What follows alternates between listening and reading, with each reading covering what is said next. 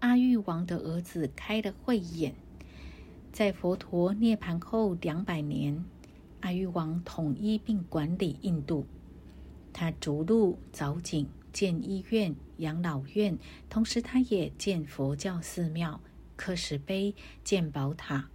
许多建筑现在还保存着。原本是一名战士的他，在看到一位佛教僧侣走在满布尘灰的路上，身上散发出内在祥和的光芒时，转心向佛陀，非暴力之徒。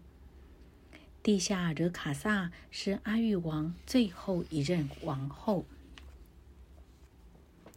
阿育王自从皈依佛教以后，经常要去菩提迦耶拜谒那株菩提树。地下惹卡萨王后很不高兴，她不明白为什么她挚爱的丈夫必须不停的去朝拜一棵树。阿育王对佛陀的教法比对他要着迷得多，他因此十分生气。他开始记录国王在菩提迦耶的寺庙停留的时间，以及他陪在他身边时间的多少。当然，结果是显然的。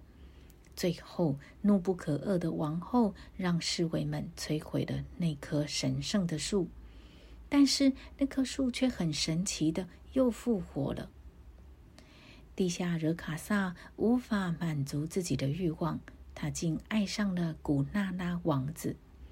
要知道，古娜拉是他的继子，也是阿育王的继承人。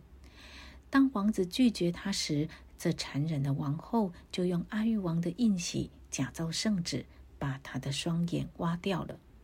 在他的双眼被挖出的那一瞬间，古娜拉王子想起了一位阿罗汉传给他无常无我的开示。有一天，当你渴望的时候，你会记起我所教你的这些。这位年长的圣人预言，你的损失将给你带来收获。现在预言成真，古拉拉因此顿悟，见到了诸事物的本来自信。不久之后，一位具天眼通的阿罗汉揭露了王后的欺瞒行为，他得到了惩罚。古娜娜王子的儿子最后继承了王位。古娜娜本人，这位从前的王子，退隐到了印度东北的森林去禅修。在那儿，他成为一位解脱自在的贤士。